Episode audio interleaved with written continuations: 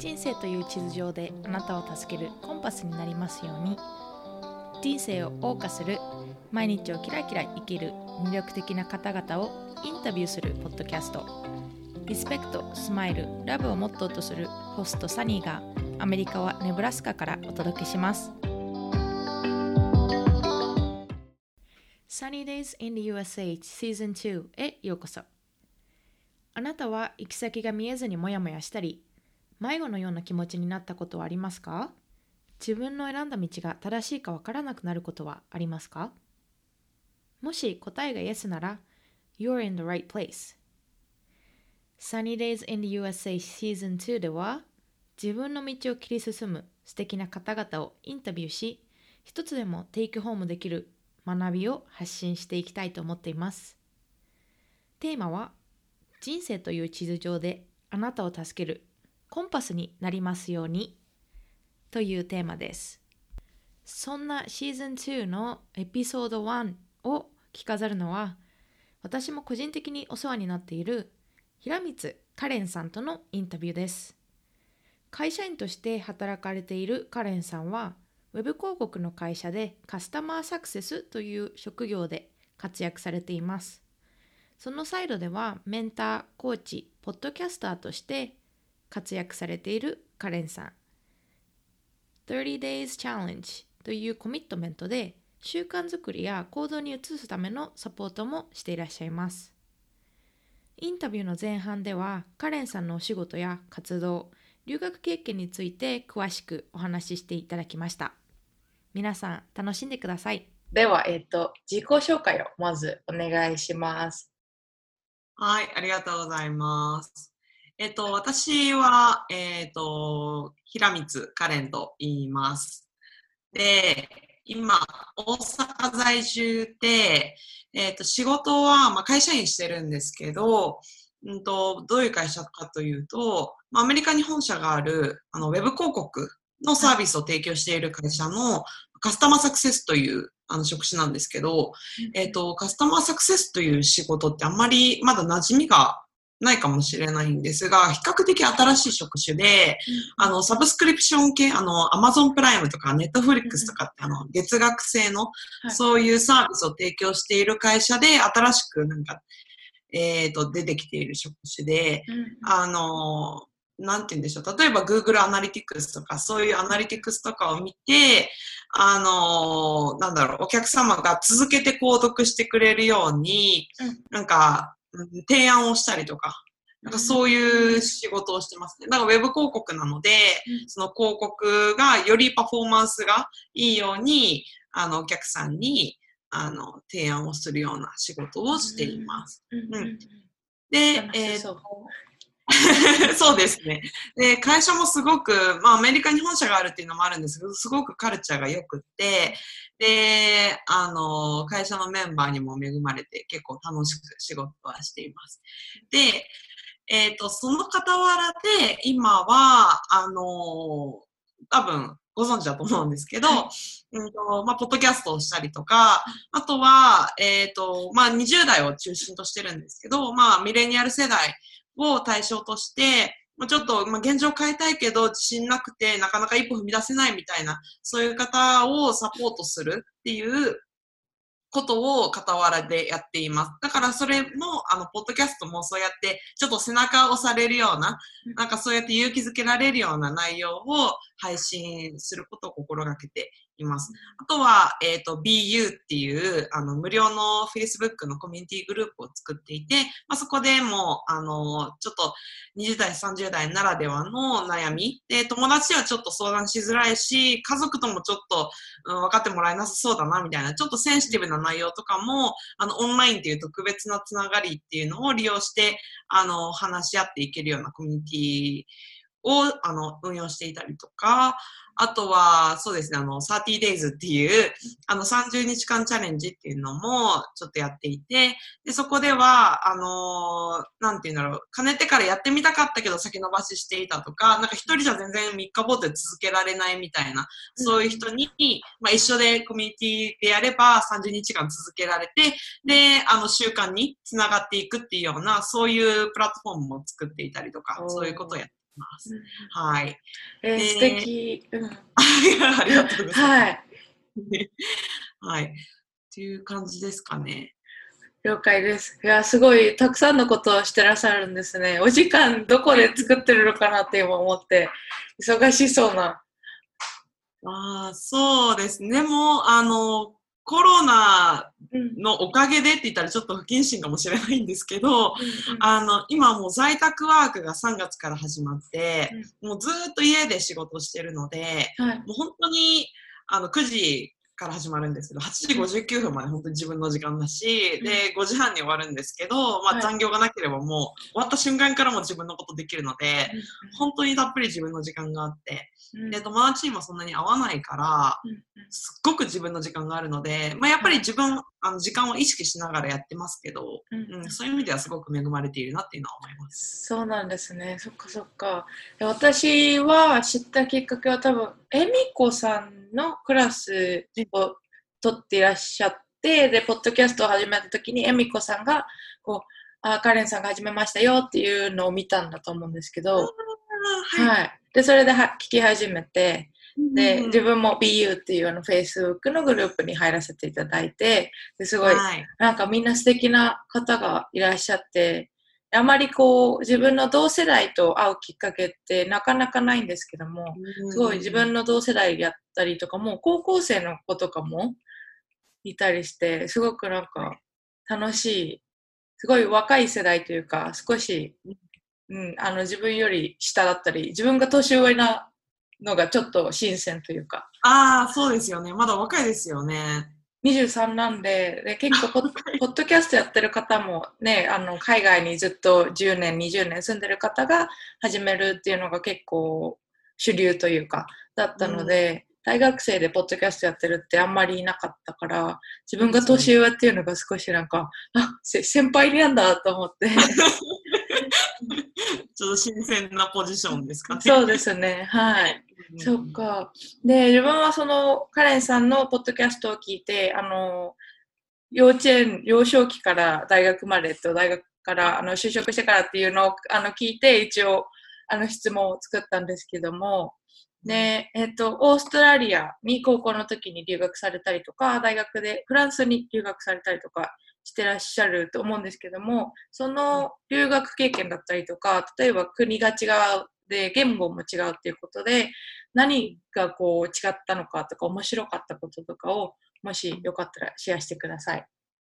はい、ありがとうございます。そうなんです。えっ、と、私は高校の2年生の時にオーストラリアに10ヶ月語学留学をしたのと、うんあと大学でもあのフランス語を専攻していたので、フランスにも10ヶ月ぐらい留学をしています。うんで、あの、それぞれまあ国も言語も違うっていうところなんですけど、うーんと、まずまあオーストラリアの経験からちょっとお話をすると、はい。うーんと、まず、まあ、私、その、まあ、もともと幼少期からずっと海外に興味があって、で、私のお姉ちゃん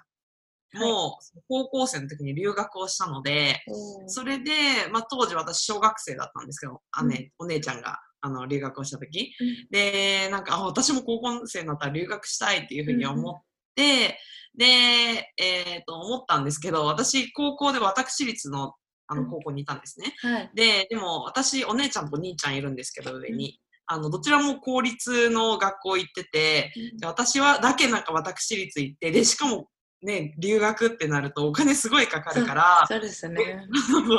で別にそんなお金持ちってわけでもないので、なんか親には、その私立のね、高校行ってるんだだから、なんかその留学までみたいなことを最初言われてて、で、うーんと、え、でも絶対留学私行きたいっていうふうに思って、で、そこの高校は、あのすごい国際に、あの、すごい力入れてる、英語に力入れてる高校で、うん。と、すごい、えっ、と、頑張れば、試験受かれば、あの、5人だけ、その留、留学を無料で行ける枠が手に入れられる高校だったので、もうそれもう血まこになってめちゃくちゃ勉強して、それで本当に、あの、留学費を航空券も、ホームステイ代も、学費もみんな無料で、なんか行くことができたんですよ。本当滑り込みでうん、多分、本当5人枠の多分5位とかだと思うんですけど、うんうん。本当にギリギリで入って、でも、あのね、留学校にも行けて、で、まあ、低傾向がオーストラリアだったので、本当は私、実はアメリカとかに行きたかったんですよ。うんでも、まあ仕方ないなっていうふうに思ってオーストラリア行ったんですけど、でも逆的に私オーストラリアで良かったなって思ってて、やっぱりまあ人もすっごいフレンドリーだし、はい。あとは、まあ、アメリカもそうだと思うんですけど、多民族国家なので、まあ、いろんな国の人がいて、で、私、まあ、知らない間にやっぱり、その、親の影響とかメディアの影響で、すごい、その、えっ、と、なんかアメリカ人はこうとか、うん。なんかね、中国人、韓国人はこう、なんかね、黒人の人はこうみたいな、なんか作られてて、その中学生までの間に。そう、だけどそういうのももう、パーンってなくなるぐらい、あ、そんなの関係ないんだって思うぐらい、その、その多民族国家っていうところでは、うんあの学べ学ぶことがたくさんありました。で、はいまあそんな感じなんですけど、えっ、とまあ、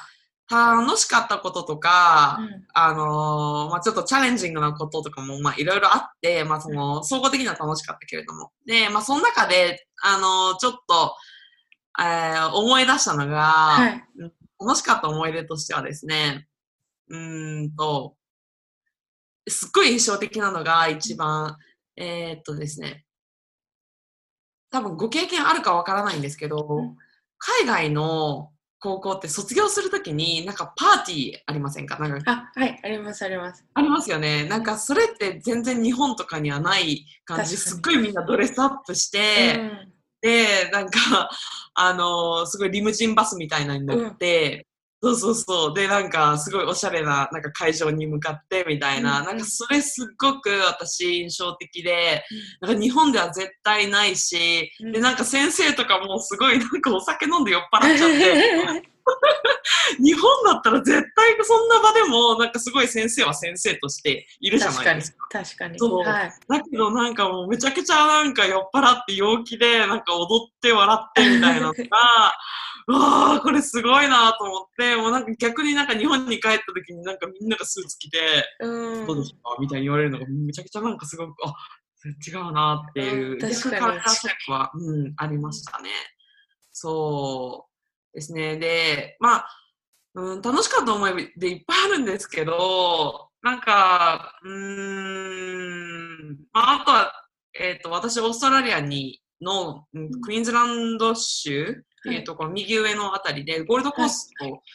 も、ううん、バスで1時間半ぐらい、2時間ぐらいかな、かかるところにいたんですけど、で、たまにゴールドコースト行っていて、で、ゴールドコーストから船でちょっと行ったところに、フレーザーアイランドっていう島があるんですねうん。で、そこに行って、あの、ミルキーウェイが見れたんですよ。よそうで、ホストマザーと一緒に行ったんですけど、その時の、あの、ミルキーウェイが全然忘れられなくって、今でも本当に脳裏に鮮明に浮かぶぐらいなんですけど、あの、まあ、そういう自然っていう意味では、オーストラリアは本当にすごくて、私が、あの留学していた学校にもう本当カンガルーもアルパカも牛もたくさんいて、えー校内に。そう。で、私、あの、留学していたのが寮だったんですけど、その寮のもうキッチンからもう毎朝なんか牛がもうとかカンガルーがこう出たりとか見えて、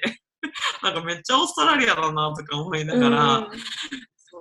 そうっていうのはありましたね。本当にやっぱ自然はすごかったので、まあ、外に出れば何かしらあの虫とか鳥とかの音が聞こえているし、うん、本当にそれは良かったなって思います。で、じゃあ逆にチャレンジングだったっていうことは、多分、あのサニーさんも経験されていると思いますけど、なんか私、やっぱり甘えてたところがあったんですね。留学行った当初、まあ、留学生だからちょっと甘く見てくれるかな、みたいな、ちょっと当初あったんですけど、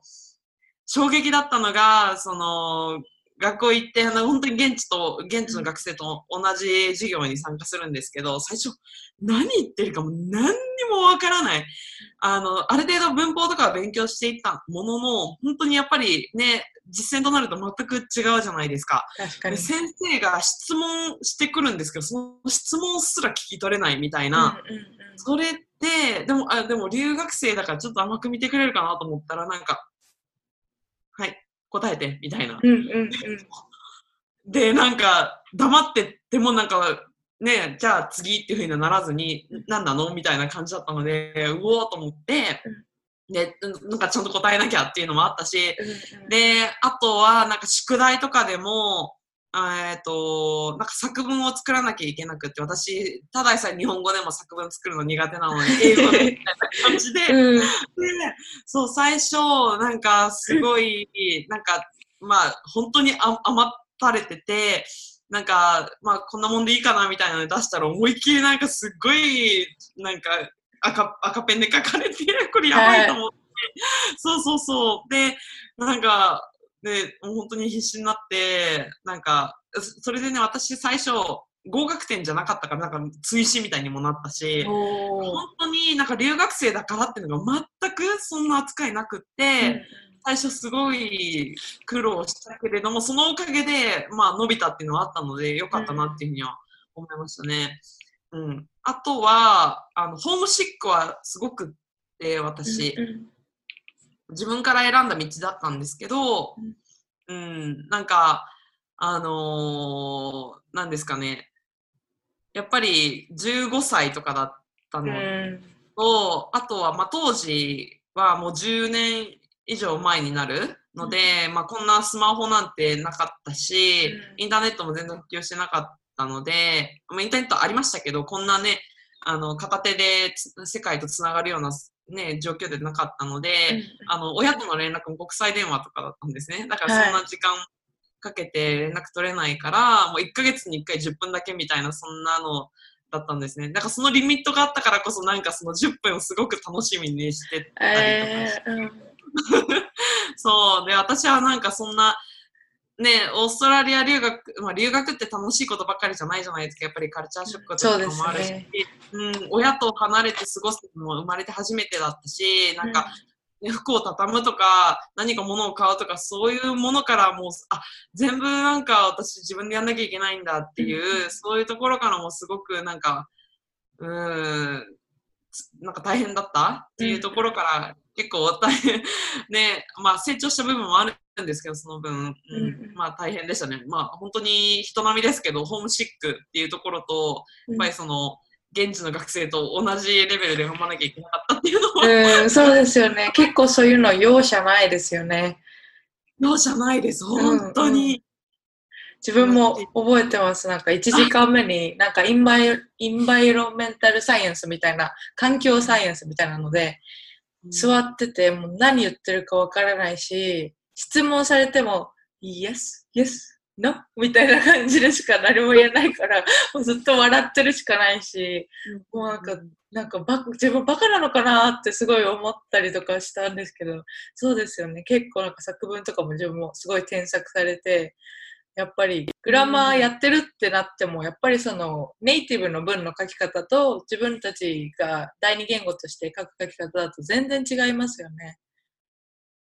全然違いますね。そう。なんか、あとはそのさっき Yes, Yes って言ってたところも、うん最初もうわけわかんないと、とりあえず Yes って言ってたんですよ。はい。もうそれだったらなんか全然違うよみたいな、なんか変なところでもなんか Yes って言っちゃってたりとかして、なんかそれじゃいかないなと思って、うん、そう、そういうのも苦労しましたね。そうですよね。でもこの留学生活を終えてやっぱりそのご両親への気持ちがこう感謝の気持ちが強くなったりとかそういうのはありましたか？いや、めちゃくちゃありました。うんうん本当になんか、当たり前って思ってたことが、うんもう全然当たり前じゃないし、なんか、うーん、お親の存在ってなんかもう、それいるだけで、こんなに安心する存在なんだみたいな、うんうん。そう、私はその10分の声聞くだけですごい安心材料になってたから、うん。あ親ってなんかね、ちょうど反抗期はもう特に覚えてましたけど、改めてね、うん、感謝の気持ちは芽生えましたよね、めちゃくちゃ。うんそうですよね。自分も母に対してのリスペクトがもうすごく膨大になったというか、なんでお母さんなに朝早く起きてご飯作って仕事行って洗濯もしてまたご飯作ってどうやってやってるんだろうっていうふうにすごく感じた私も高校の1年間でしたね。留学、私も高校留学してたので。はいはいはい。そうですよね。うんうん、でそしたらカレンさんそのフランスへの留学はどうでしたか？オーストラリアと比べて違うところとかありましたか、そうですね。あのーまあ、フランスは大学でのあのフランスあの留学だったので、まあはいもうちょっと大人になっているっていうところでも全然メンタルの部分では、ホームシックはほとんどなかったんですね。で、えっ、と、まあ、フランスでの、まあ、オーストラリアとの違いといえば、結構その差別を受けたうん、っていうのはあって、で、やっぱりアジア人っていうところでう、ん、うん、なんか道端でちょっとなんか変な猫の真似をされるみたいなことがうん、あったんですね。うなんか、よくわからないんですけど、なんかちょっと小馬鹿にするようなジェスチャーをされたりとか、うん、なんかそういうのは、なんかオーストラリアではなかったなっていうのはありました。うん。で、あとはそうですね、うーん、なんだろうな。結構、その、フランスあるあるかもしれないんですけど、この英語を喋るとあんまりいい顔されないっていうのがあって、えーうんそう。で、私、あの、まあ、ホストファミリーで、まあ、あの、はい接してたんですけど、うん。あの、まあ、すごく親切なホストファミリーではあったんですけど、私やっぱりその高校の頃からもう英語ずっと勉強してるっていうのもあって、うん。英語に慣れてるじゃないですか。はい。だから、なんかわからないフランス語の単語とかがあると、うん。その、あ、英語だったらこういう意味みたいなことをフランス語でちょっと聞いてみたりとかすると、うん。彼はそうやってすぐに英語になんか訳そうとするみたいなことを言われえて、そこからもう英語喋れなくなっちゃって、ーうんうん そう、で、もうフランス語話すしかなくって、でもそのおかげでもうフランス語のシャワー浴びるし、もうフランス語喋るしかないしっていうので、めちゃくちゃ伸びたっていうのはあ,、うん。あったので、まあ、結果的にはすごい感謝してるんですけどね。うんうん。っ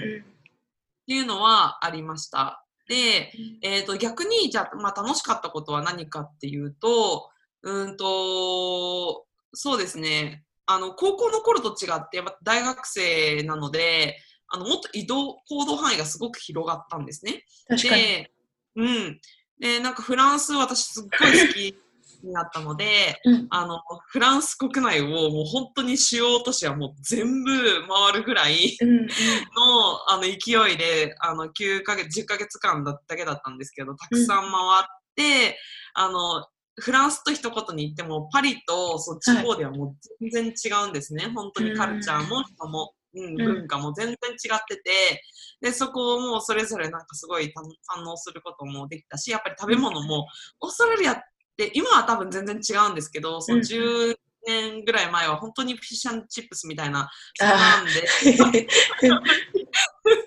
楽しめなかったんですけど、やっぱりフランスはね、あの、食にはすごくこだわってるっていうのもあって、そこもすごい楽しんで、ね、なんかたくさんまあ太っちゃったんですけど、そういうのもあったし、うん。そう、っていうのはありましたね。あとは、あの、クラスメートにもすごく恵まれて、で、うん。私、あのーフランス語劇っていう、あの、語劇をやってたんですね。で、はい。それ、本当に留学生の集まりでっていうんだったんですけど、うん。なんかそれで、あのー先生の家に休日も集まってみんなで練習して、で、いろんな国の留学生が集まってるから、ポットラックして、うんいろんな国の食事をね、集めて、で、ちょっとパーティーみたいなのをやったりとか、そういうのは、あのー留学生同士で集まるみたいなことは、高校のオーストラリアの時にはなかったので、うん、そういうので、なんか、そうですね、高校生の頃との違いは、やっぱり大きく言うと、その、大人になってるの20代超え、20 20歳超えてるので、うん。お酒を飲めるっていうのもあったし、うん確かに。で自分のお金もちゃんとあって、なんか旅行とかの自由度もあったし、そう、なんか自分でなんかいろいろ、まあイギリスとかイタリアとかその別の国に行くとかそういうね、やっぱりヨーロッパの特権もありましたし、その陸続きなので、そうう、ん。そういうところは全然違いましたね。うん、そっかそっか。そうなんですね。やっぱ留学生でのコミュニティがこうタイトだと楽しいですよね。いろいろな気持ちをシェアできるし。全然違いますね、本うん当に。もう確かに。自分も高校の時は確かに留学生同士でっていうのはなかなかなかったんですけど、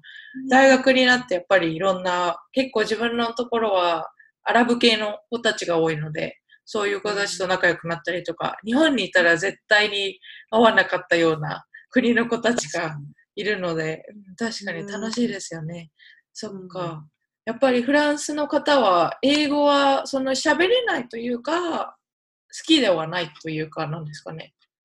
えっとね、多分、あの、ジェネレーションにもよると思うんですね。なんか、その、若めの人たちはそんなに抵抗がない人が多いと思うんですけど、やはりまあ、40から50超えてくると、少しちょっと、そのプライドっていうところが高い人が多いのかなって、まあ、全員ではもちろんないんですけど、うんうんそういうところあるかなって。あとは結構その、英語せっかく喋ってくれても、すごくフランス語なまりすぎて、何言ってるか分かんないみたいな。日本日本でも同じこと言えると思うんですけど、すごい日本語のなまりが強すぎてみたいな。うんうんと同じような感じで。そうですよまあね。フランフランスのナムリは結構難しいですよね。